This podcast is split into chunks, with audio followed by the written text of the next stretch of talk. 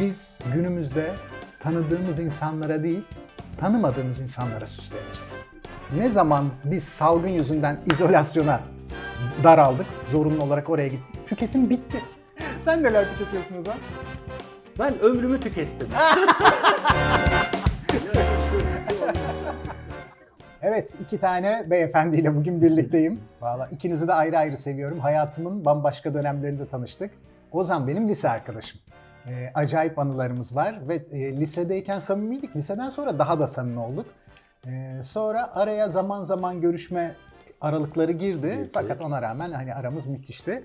Ömer'le de Philips Club sayesinde tanıştık. Çok güzel bir röportaj yapmıştı benimle. Sanırım Ömer bana şu ana kadar sorulan en iyi sorular, entelektüel bağlamdaki en iyi sorular senin sorularında. Evet bugün şimdi artık birlikte yanlış okumalar diye yeni bir programa başlamış olduk. Ee, biliyorsunuz her ayın 10'unda yayınlayacağız bunu ve yanlış okumalarda şunu e, amaçlıyoruz tabii. Her okumanın bir yanlış okuma olduğundan bir kere yola çıkıyoruz ve bunu ihbar etmenin gerekli olduğunu düşünüyoruz. Çünkü biz okumaları evet benim okumam doğrudur ve geriye kalan hiçbir okuma benimki kadar kaliteli değildir deme lüksüne sahip değiliz. Ama bununla beraber şunu da söylemek isterim. Mutlaka ve mutlaka okumalar arasında nitelik farkı var. Fakat bu nitelik farkı hangisinin gerçeğe daha isabetli yaklaştığını bize kendisi açık etmiyor. Dolayısıyla daha nitelikli veya niteliksiz okumalar var. Bakalım bizim okumalar nasıl okumalar olacak? Umarım nitelikli okumalara kavuşuruz. Bugün tüketim konuşacağız. Tüketimin bir genelde kullanılan şeytani tarafı var. Sanki tüketmek evet. çok kötü, tüketim tüketim sürekli bir kötü tarafa da algı kayması var. Ama bir taraftan da tüketimin zıttına bakıyoruz, üretim var. Bunu Aha. da çok kutsallaştırıyoruz. Üretiyoruz, üretiyoruz Aha. diye. Nereden sonra tüketim şeytanlaşıyor? Nereden sonra Hmm. e, Yani ilginç bir soru Ozan. Ee, şöyle diyebiliriz. Kişiler kendilerini tanımlarken tabii böyle tarih içinde bambaşka şekillerde tanımlıyorlar. Biz genellikle lineer bir tarih olduğunu düşünüyoruz. Sanki her şey birbirinin içinden çıkıyor, birbirinin tamamıyla devamı. Ama şunu unutuyoruz. Tarih çoğunlukla bir şeyin arkasından geleni takip etmesi şeklinde değil, bir şeyden net bir şekilde kopmasıyla biçimleniyor.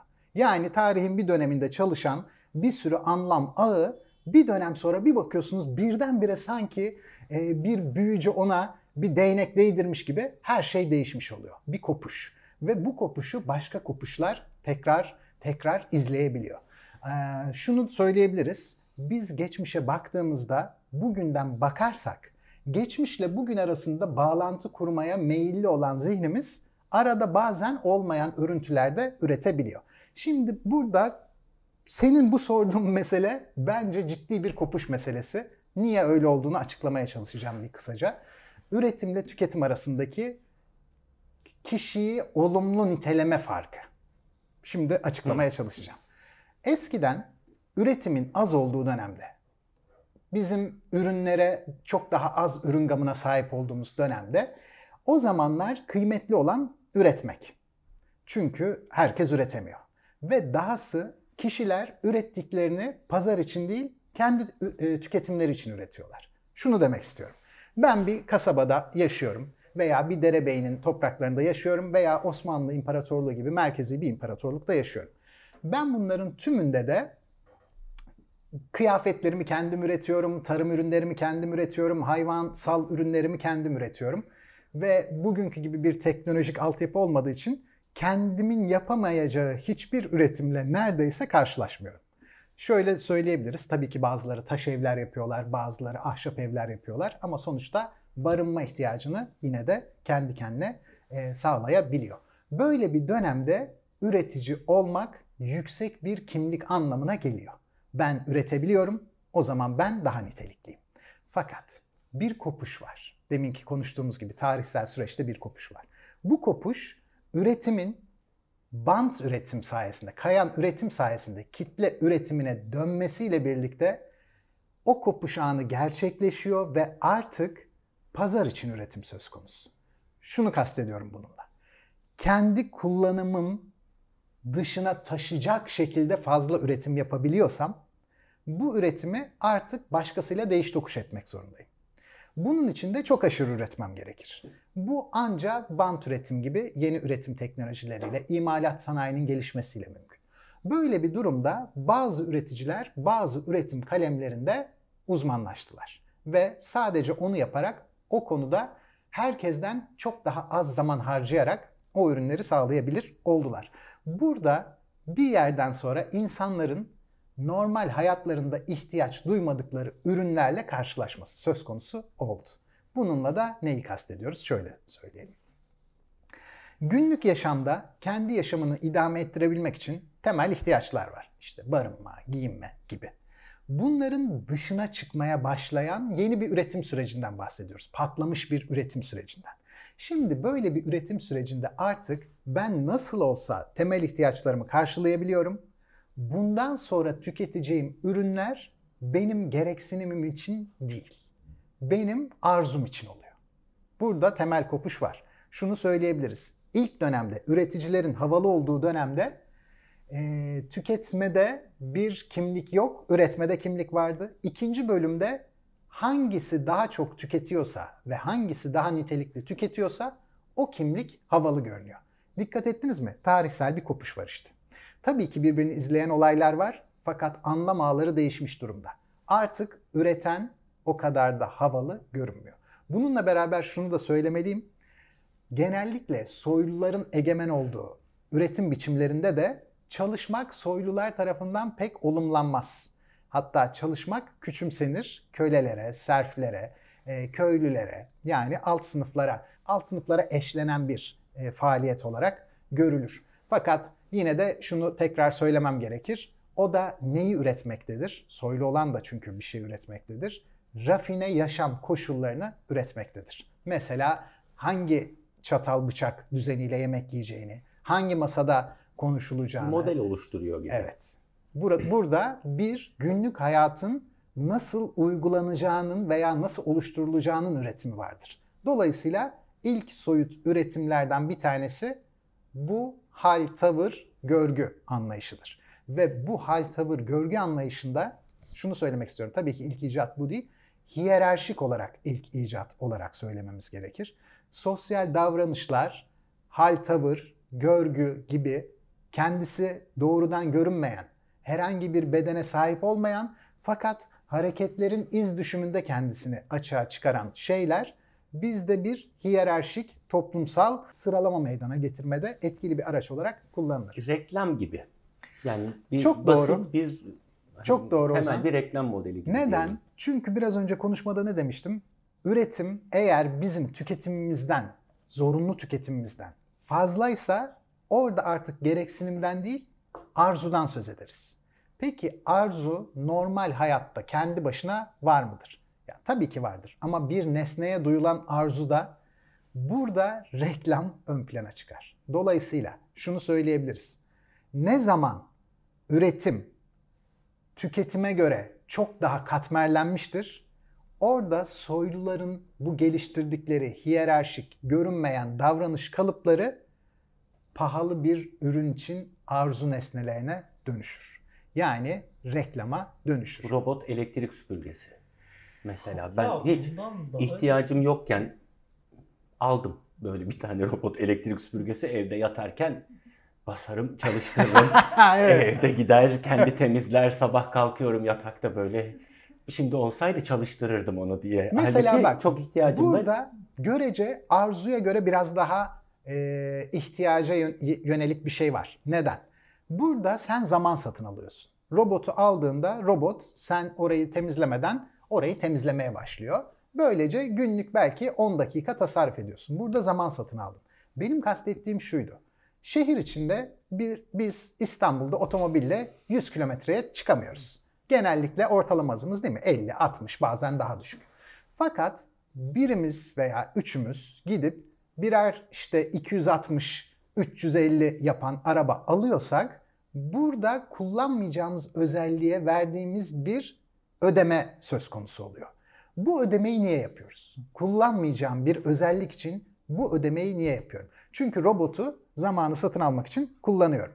Ama arabayı beni bir yerden bir yere götürme görevinde olan bu aracı nedense çok farklı fiyatlara satın alabiliyorum. Fakat satın aldığım aracın özelliklerini kulla- kullanamıyorum. Hatta Diyelim ki 350 kilometrelere çıkabilecek bir aracı düşünelim. Onun muhtemelen altı çok alçak olacaktır. Bu yüzden size sürekli sorun çıkaracaktır. Ya da dağ araçlarıyla kentte dolaşanlarımızı düşünelim. Yani burada e, daha kendi kendini tanım bile değil mi e, ihbar etmiş oluyor. Dağ aracıyla niye kentte gezilir? İşte burada senin deminki Ozan tüketiminden farklı olarak başkalarıyla arana hiyerarşik bir mesafe koyma arzusu var. Bak arzu. Şimdi arzu mekanizması bize bunu kim peki arzulattırdı? Ortak toplumsal mutabakat. Bununla neyi kastediyorum? Bazı ürünlerin bizim ihtiyacımız olmadığı halde onları arzulamamızı sağlayan şey onların bizim kendi kalitemizi arttıracağına yönelik inancımızdır. Fakat bu inanç sadece onu satın alacak kişide varsa önemsizdir. Bunun bütün toplumda aynı inanca sahip olunması koşulunda bir anlam vardır. Yani toplumun tamamının aynı anda bu araba alındığında o, onu kullanan kişinin itibarlı olduğuna inandırılması gerekir. Peki bunu kim inandırır? Edward Bernays inandırır mesela. Reklam inandırır, evet. Reklam inandırır. O yüzden e, Ömer'in de söylediği gibi burada arzu yaratacaksak bu arzu ancak o soyluların kendilerini toplumdan ayırmak ve nitelikli olarak pozisyonlamak için uyguladıkları o görünmeyen ikna, o görünmeyen yükseklik payesi. Nedir bu yükseklik payesi? Ben bunları kullanmayacağım ama bunları kullanabilecek kadar olanaklara sahibim ve böylece ben sizden ayrılıyorum. Tek mesele bu da değil. Reklamda dikkat ederseniz hep bizim arzulayacağımız şeyler nesne ile iç içe geçirilmiştir. Peki bu kadar arzudan bahsettik. Nedir bu arzu? Öyle görünüyor ki temel ihtiyaçları bir kere karşıladık mı geriye kalan temel arzulardan bir tanesi Nietzsche'ye gönderme yaparsak güç istenci. Güç istenci will to power, iktidar istenci olarak da son derece okunabilir. Yani aynı sözcük zaten. İktidar istencine Foucault'a gönderme yaparsak nasıl görürüz? Foucault ne diyor bize? Neredeyse yani aslında onun, onun iddiası öyle. Kurulan her ilişkinin bir iktidar ilişkisi olduğunu düşünüyor. Nietzsche'yi olumluyor. Bir, bir ötesine geçiyor. Bana kalırsa temel olarak bizim bu reklamların kötüye kullandığı ya da istismar ettiği yer işte bu ötekilerinin üzerinde bir iktidara sahip olma arzusu. Yani arzu neredeyse temelde yükselip yükselip tek bir yere odaklanıyor gibi. Peki bu iktidar arzusunda ne gibi donanımlar var? Erkekse herkesten yakışıklı olmak, kadınsa herkesten güzel olmak, erkekse veya kadınsa herkesten daha yukarıda bir e, statüye sahip olmak, herkesin saygısını, herkesin sevgisini hissediyor olmak, herkes tarafından popüler bir ikon olarak görülüyor olmak veya herkes tarafından kıskanılacak biri olarak kendi kendini tasarlamak. Fakat ne biliyoruz? İnsan normal halinde böyle bir yaratık mıdır? İnsan son derece vasat, hareketleri, kendi yapısı birbiriyle farklı olsa da bu muhteşem ayrımları yapamayacak kadar birbirine yakın bedenler ve zihinlerden oluşur. Burada o zaman bir aldatmacanın ortaya çıkması beklenir. Yani modadan tutun da güzel arabalara, hangi bankada hesap açtırdığınızdan tutun da hangi semtte oturmaya karar verdiğinize dair her şey sizin kendi kendinizi toplumdaki hiyerarşik konumlamanızın ne kadar yukarıda olabileceğiyle ilintilidir. Ama işe yarayan da bir aldatmaca sonuçta bu. Kesinlikle yani en azından kendi adıma söylüyorum. Hı hı. Belli bir şekilde birini gördüğüm zaman bir kılık kıyafet ne bileyim bir düzen, bir araba, bir zenginlik belirtisi gördüğüm zaman biraz daha korkmadan yaklaşabiliyoruz sanki bu kalabalıklar içinde. Çünkü bir yere bir seviyeye gelmiş biri olduğu algısını veriyor bana. Hı hı. Demek ki bu aldatmaca da işe yarıyor sonuçta. Şimdi bence güzel bir yer ama burayı kurcalamamız gerek yani. Ee, biz şu an göstergelerden bahsediyoruz. Yani dışsal olarak bakar bakmaz görünen şeylerden. Nedir bunlar? Üzerime giydiğim kıyafet, içine bindiğim araba, içerisinde oturduğum ofis, bulunduğum semt, okuduğum okul. Bunların tümü birer gösterge. Bunlar bize bazı şeylere işaret ediyorlar. Bize bazı içerikleri anıştırıyorlar. Fakat içeriklerin kendileri değiller. Bunlar içeriklere ilişkin işaretler. Bu işaretler kendinde içerik taşımadığı için son derece modellenebilir, kopyalanabilir, herkes tarafından taklit edilebilir. Özellikle ne zaman? Özellikle üretimin artık bugün olduğu gibi herkesin ihtiyacının çok çok çok çok üzerinde olduğu zaman. Bugün düşünün bir kot pantolon alacaksanız kot pantolona ihtiyacınız olmadığı halde onu bir itibar kazanımı olarak alma ihtimaliniz daha yüksek. Tek kot pantolonunuz yoksa. Ee, ve bu yüzden de bütün kot üreticileri şöyle bir yarış içine girmeliler. Benim üret bizim toplam kot üreticileri, üreticileri olarak herkese satabilecek kadar kottan daha fazlasını ürettik. Bu nedenle onlara arzu hissettirelim ki benim kotumu bu kadar marka arasında tercih etsin ve bunda da maliyetle itibar arasındaki paritede maksimumu yakaladığını düşünsün. Fakat bu maksimum kalitede değildir paritesi. Bu maksimum kamusal algıda onun hangi uzlaşıda pozisyonlandığı ile ilintilidir. Şunu demek istiyorum. A marka kod. A marka kodun hep bütün kodlardan daha kaliteli olduğu ve bu kodu giyenlerin dolayısıyla kota gönderme yaparak daha kaliteli insanlar olduğunu bize anıştıran şey toplumsal bir sözleşmedir ve uzlaşma. Sözleşmeden çok uzlaşı diyelim. Toplumsal bir uzlaşı.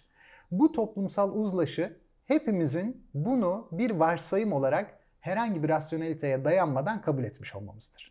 Burada bazen o kotu çok pahalı tutarak bunu yapabilirsiniz. Bazen harika modellere giydirerek siz de giydiğinizde bu model gibi olacaksınız subliminal mesajını vererek.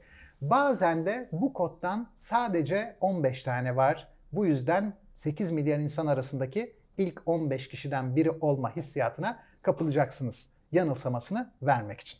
Bunları giydiğimizde bu içerikleri satın almış olur muyuz? İçerikleri satın almış oluruz ama içerikler bizimle birleşmez. Onlar bizim üzerimizde asılı olarak kalırlar. Fakat Ozan'ın söylediği gibi biz o kişiyi ilk gördüğümüzde onun bütün üzerindeki toplumsal uzlaşı zırhıyla beraber algılarız ve onun birey olarak görünüşünden çok Nasrettin Hoca'nın öyküsünde olduğu gibi ye kürküm ye de olduğu gibi onu bir yürüyen kürk olarak algılarız. Bir eşiği atlamasına yardım yardımcı oluyor sonuçta. Bence oluyor. Evet. Ama birkaç bit yeniği var. Bir tanesi şu. Birincisi bu taklit edilebilir bir model ya. Mesela şöyle düşünelim. Aylık 5000 liralık bir gelirim var diyelim. Aylık 5000 liralık geliri olan bir adam veya bir kadın eğer hiçbir taşınmaz almıyorsa, hiçbir otomobil almıyorsa bu e, görece dar bile görünüyor. Neredeyse açlık sınırı değil mi? Türkiye'deki rakamlara göre açlık sınırı yani 5 bin lira. Açlık sınırındaki bu adam ya da bu hanımefendi gidip lüks kotlar alabilir, lüks telefonlar alabilir, farklı bluzlar, gömlekler satın alabilir. Kredi kartıyla belki de ileriye yönelik borçlanacaktır. Ve bu kişi Bağdat Caddesi'nde yürürken, İstiklal Caddesi'nde yürürken, e, Gazi Osman Paşa'da yürürken sizin gözünüze ilk çarpan imajı onun muhtemelen daha yüksek bir eğitim, gelir ve statü grubunda olduğuna dair bir anıştırmadır.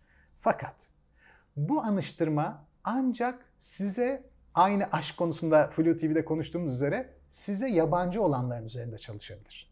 Çünkü sizi gerçekten tanıyanlar sizin hangi ekonomik siklette olduğunuzu bilirler, evinizin içinin nasıl göründüğünü bilirler, hangi işte hangi şartlara katlanarak çalıştığınızı bilirler. Burası önemli bir yer çünkü biz günümüzde tanıdığımız insanlara değil, tanımadığımız insanlara süsleniriz. Biz itibar gösterişlerini yeterince iyi tanımadığımız kişilere yaparız. Sokakta geçerken bir daha hiç görmeyeceğimiz kişilere, sadece bir sinemaya gittiğimizde o anlık bir buçuk saati bir arada geçireceğimiz kişilere veya işte işe gidip gelirken samimi olmadıklarımıza. Çünkü samimi olduklarımızla zaten dertlerimizi paylaşırız. Bu kadar kredi kartı borcum var, keşke şunu almasaydım, telefonun parasını ödeyemiyorum deriz. Kendimizi hep açık ederiz. Ama duyduğumuz o yükselme arzusu tanımadığımız insanlar üzerine ancak bize işaret diliyle baskı kurdurtabileceği için o üstümüze yüklendiğimiz zırhları ancak tanımadıklarımıza yaparız. Ne kadar ilginç. Demek ki burada ciddi bir türev evrenler deryası var. Tanımadığım kişi için süsleniyorum. Tanımadığım kişinin bana reel bir etkisi yok. Tanımadığım kişiyi kandırıyorum. Kandırdığımda mutlu oluyorum. Ama gerçekte bunun real olmadığını kendi kendime de biliyorum. Burada modern insanın veya çok yoğun üretim sonrasındaki bu yeni kopuşla ortaya çıkan insanın bence bir trajedisi var. Çünkü bu trajedi realite olmayan üzerine kurulu. Ben kendimi her şeyiyle işaretlerden oluşan bir inşa olarak tesis edebiliyorum. Ama bu tesisin daha kendim bile hemen real olmadığını biliyorum. Nereden anlıyoruz bunu? Şimdi kandırmak ve bir şeyler inşa etmek demişken biz bunu görece orta mesafedeki insanlarla aynı şeyleri tüketiyorsak o masalı da aslında daha çok yaygınlaştırmıyor muyuz? Çok doğru. yani öyle bir şeye inanıyoruz ki herkese ve bizden sonrakilere de bunu anlatmaya başlıyoruz. Yani bu konuda ne diyeceksiniz hocam? Kesinlikle katılıyorum. Bu şunun gibi. Bazen bir yere tatile gidersiniz. Şimdi buradan bir ortaokul arkadaşıma gönderme yapacağım Barış İlcan'a. Ee, Barış'la ortaokuldan beri çok samimiyiz filan işte. Barış da bana bir gün anlatıyor. Torino'dan Côte d'Azur'a gitmiş. Torino İtalya'da, Côte d'Azur Fransa'nın güney sahili. Bana anlatıyor yol diyor o kadar güzel ki diyor hayatımda gördüğüm en güzel yol. Muazzam daha güzel bir yol olamaz. Bence her insan oradan geçmeli. Oradan geçmeyen bir insan dünyada eksik kalmıştır. Barış'ın muhteşem anlatısı. Şimdi Barış'la olan samimiyetimize çok güvendiğim için ve bana büyükleneceğini düşünmediğim için ben bu anlatının realistik olduğunu düşünmüştüm. Ve ondan bir yıl sonra bir e, başka arkadaşımla e, Côte d'Azur'a gitmeye karar verdik. Ben de Barış'ın bu söylemi aklıma geldiği için dedim ki özellikle biz önce Torino'ya gidelim ve Torino'dan araba kiralayalım. Alplerin üzerinden geçelim. Côte d'Azur'a Nice inelim. O da dedi ki tabii o da bana güveniyor yani. O da Özgür Baş'a çok samimi bir arkadaşım küçüklükten. Ee, beraberce Torino'ya önce gittik. Jazz festivali vardı. Çok güzel zaman geçirdik Torino'da. Beklediğimizden farklı bir kentti. Yani ben orayı bir sanayi kenti zannediyordum. Tabii ki sanayi kenti. Kentin dışında otomotiv e, sanayisi çok gelişkin. Ama aynı zamanda bir üniversite kenti. Çok hoş meydanları var filan. Neyse Torino'da bir, bir güzel zaman geçirdik. Sonra arabaya atladık. Côte d'Azur'a gidiyoruz. Barış'ın bize ısrarla söylemekten kaçındığı şey yolun sadece zikzaklardan oluştuğu. Yol böyle. Çünkü şöyle bir yerden iniyorsunuz. Düz indiğinizde tabii ki taklalar atacak yani araba. Navigasyondaki görüntü zaten Zorro'nun çizgilerinin çok yakın olduğunu düşünün. Z aşırı basık yani ama sürekli Z. Zzz. Yani do- doğal olarak tahmin edersiniz ki böyle bir durumda arabayı sıkça durdurup istifra etmek zorunda kaldık.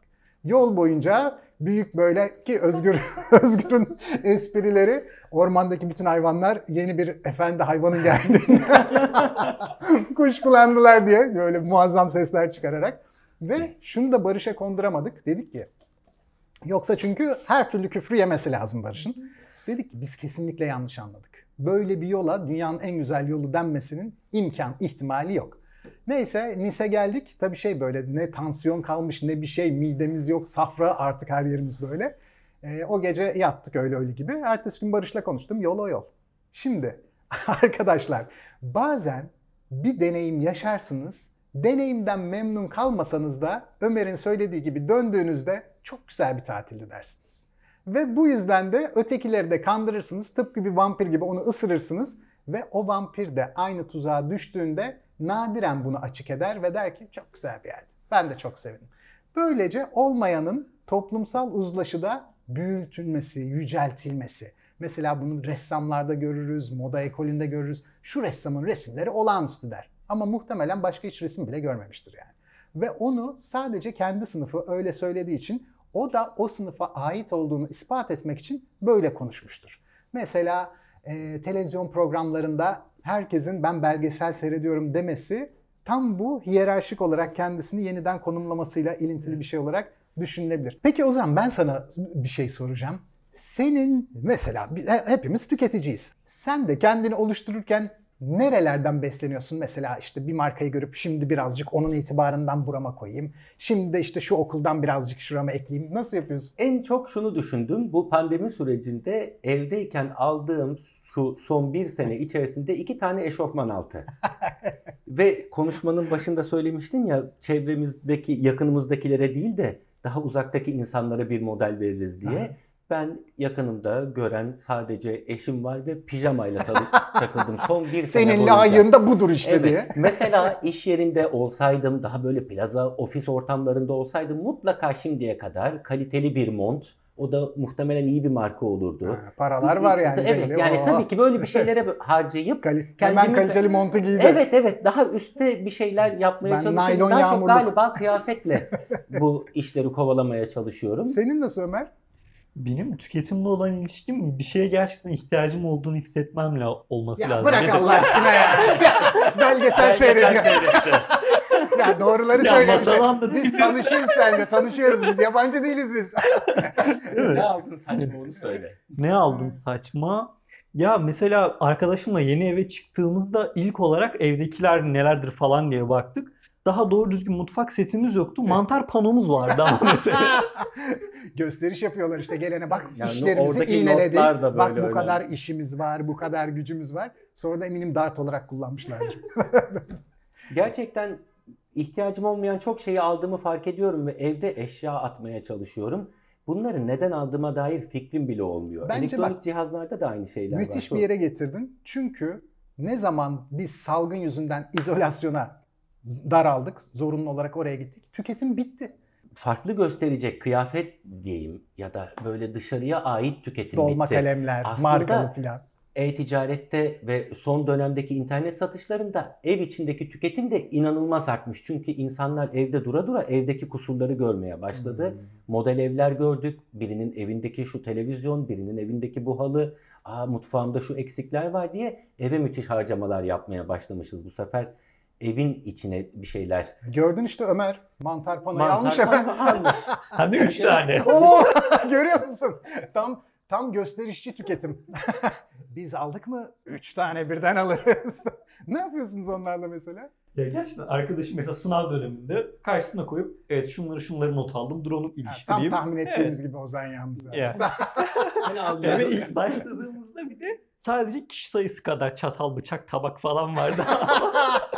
Ama mantar, mantarlar. Mesela bak evde hiç kullanmadığım sadece misafirler geldiği zaman kullanacağım çok pahalı tabaklar ve çatallar var. Ya daha komik bir şey söyleyeceğim. Ben küçükken bazı evlerde salon örtülürdü ya. Misafir dışında kullanılmazdı. Sırf misafir geldiğinde o örtüler kaldırılırdı ve muhtemelen evin en büyük yeri genelde orası Salondu. olurdu, salon olurdu. Orada da böyle bir şey vardı.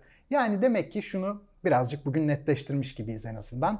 Bizim tüketimde özellikle üretimin patladığı bir dönemin ar- ardından, o kopuşun gerçekleşmesinin ardından bizim tüketimimiz çoğunlukla kendimize ilişkin bir yazılım. Bir e, kendimizi yükseğe, daha yükseğe çıkarabilecek bir algılama. Ve bunu e, küçümsemenin bir anlamı yok açıkçası. Çünkü bu insan olmanın getirdiği zaaflardan bir tanesi ve hepimizde var. Bunun kötü bir durum olması ahlaken işte kendimizi nereye pozisyonladığımızla ilintili. Fakat bu hepimizin barışması gereken bir durum. Söz konusu olan şey içeriye işaretler üzerinden gönderme yapabilmekse çoğu kişi içeriğin kendisini üretmekten çok işaretin kendisini bir yerden satın alıp kendisine dahil etmeyi istiyor. Peki bu adam ne tüketiyor acaba? Ozan Yazan neyin tüketicisidir? Ben de ilk bakışta benim gözlemim şu. Sanki bir at yarışı tüketicisi. Buraya Rasim Ozan bir iddia. Rasim Ozan olarak geldim ben buraya. Yapma hocam diye. Sen neler tüketiyorsun Ozan? Ben ömrümü tükettim. Yaşım 42 olmuş ben bittim artık hiç. Peki bunda bir itibar görebildin mi? Bak ömür tüketimi bile itibar için ya. Yani ben daha büyüğüm, daha yaşlıyım. O yüzden daha çok tükettiğimden sizden daha itibarlıyım. İtibarı şöyle gördüm 40 yaşın 20'li yaşlardayken 40 yaşındaki adamlara saygı duyuyorduk bir şekilde. Evet. Duyulmaması gerektiğini fark ettim. Yani 40 yaşının içinde olunca hiç öyle bir saygı duyulacak bir pozisyonda Ömrünün yokmuş. yanı sıra şu an ikimizi de tüketiyor. Evet, ikimizi de tüketiyorum. Benim asıl bu ufak e, tüketim triklerinde detaylar vardır ya işte bu kalemle yazması çok tatlı. İşte bununla bu m, kitap kokusu. İşte bir şeyler Olmayan tüketirken ya da minicik evet, ayrımların evet, devleştirilmesi. Evet, yani. evet, devleştirilmesinden rahatsızım. Bu bu aralar çok fazla yemek kültüründe oldu. Herkes gurme. Herkes gurme. Müthiş şu şefin salatası çok güzel. Ay eti böyle yapacaksın. Anlaşılan şeyler olduğunu da bu detayların konuşan kişi sayısı kadar anlayan kişi sayısı olduğunu da düşünmüyorum bunlarda. O da herhalde bir ufak Ee, ne, Ne kadar ona? da güzel süslü konuşuyorsunuz böyle. İlgimiz odaklandı efendim. Sonra Yok çok haklısın. Hatta İlker Canikligil'in söylemiyle sonradan gurme bunlar. Hmm, sonradan gurme çok Bu da fazla işte var. içeriye işaret aracılığıyla sahte gönderiler yapılması. Ama bizden kaçamazsın. Ömürden başka ne tüketiyorsun dostum sen? Ne, neyi tüketiyorsun? Şimdi bir arkadaşım kahvesini ekstra hat, 3 pat nane ve esmer şekerle sevdiğini iddia ediyor ve sürekli bana m, damak tadımın gelişmiş olmamasından, haldır huldur yemek yememden şikayette bulunuyor. Her gün akşam hemen hemen onunla buluşurken kahve alıyorum ve 3 pat nane, esmer şeker ve nanfet sütle kahvesini götürüyorum. Ve hep işte aynı damak tadın gelişmedi o lafları dönüyoruz. Bir gün 3 pat nane yerine 2 pat nane koyayım bakalım dedim. ne olacak kızacak mı? 2 pat nane koyup götürdüm. Hmm, enfes deyip içti. Bir sonra dedim ki 3 pat nane beyaz şeker koyayım. Esmer şeker bu kadar hani bunun farkını anlıyor. Hmm, çok güzel olmuş. Nanfet değil normal fet süt. Ondan sonra esmer şeker de değil. Ne versem içmeye başladığını fark ettim. O da demek ki Filtre o- kahveye kadar yolu filtre var. kahve yani filtre kahve kadar düşmedim ama böyle en sonunda da açıkladım. Dedim ki ne üç pat nane var bunun içinde ne esmer şeker var ne bir şey var. Ha biraz bana konuşuyordun dedi. Ondan sonra herhalde gerçekten bir şey tüketirken böyle bir onun şovunu yapmaktan çok uzaklaştım ya da bir şeyin asla gurmesi, uzmanı olamayacağım dürtüsü yerleşti diyeyim bana. Yani gurmelik de biliyorsunuz anca çok iş bölümünün genişlemesiyle mümkün olabilecek bir şey. Yani bazı insanlar yemek gurmesine dönüşüyor. Bazı insanlar kahve, şarap, peynir. Yani bunlar artık o kadar çok çeşit var ki ve üzerine okunabilecek o kadar çok yazı, kitap, dinlenebilecek YouTube videosu. Orada anca birkaç kişinin zaten beklediğimiz uzmanlaşmaya kavuşabilmesi mümkün. Sadece geriye kalanlar bu uzmanlaşma çok az kişiye nasip olabileceğinden ne söylenirse orada gideceği anlamıyla burada birazcık ahşabın sertliği, e, havalandırmanın veya üzerine çıkan kabarcıkların tattığı işte bir koku, bir odunsuluk, bir turunç tadı. Yani bunları Kelimeler artık de hep sabit zaten. Evet, Farklı duya duya kelimeler ezberledik yok. yani, evet. Ezberlediğimiz kelimeler. hep. ezberledik. Dolayısıyla hani burada artık işaretlerin boş gösteren olduğu bir döneme doğru yaklaşıyoruz ve bunu saptayabiliyoruz. Şimdi açıkçası hoş bir konuşma oldu yani ikinizle sohbet etmeyi zaten günlük hayatta çok seviyorum yani. Bunu buraya taşımış olduk. Tüketim konusunda daha bir sürü söyleyecek şeylerimiz vardı ama ilk programı bu kadar uzun tutmayalım. Ve Biz bir de üretim konusunda bir şey söyleyelim. Şöyle Tabii. olsun. Ee, bu programımızın da bir e, düzende devam edeceğini ve her ayın 10'unda üretileceğini de söyleyelim de. harikasın. Ömer Güzel. bizim aramızdaki daha az tüketen, daha çok üretim odaklı kişi olduğu için. Hatta konuyu da şöyle kapatalım. Ee, biliyorsunuz bizim bulunduğumuz yeni dönemde çoğu kişinin neden bir şey olduğunu anlamayız. Ve onlara bir sürü şey atfederiz. İşte torpilli olmak, ünlü olmasıyla ünlü olmak. Bence çok güzel bir tanım yani. Neden ünlü olduğu bilinmeyen ama ünlü olmasıyla ünlü olunan.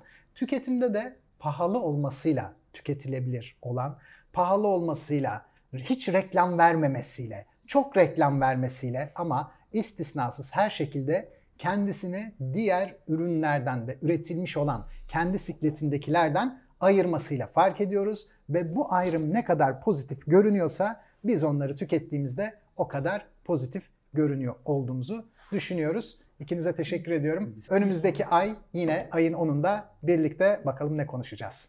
Umarım.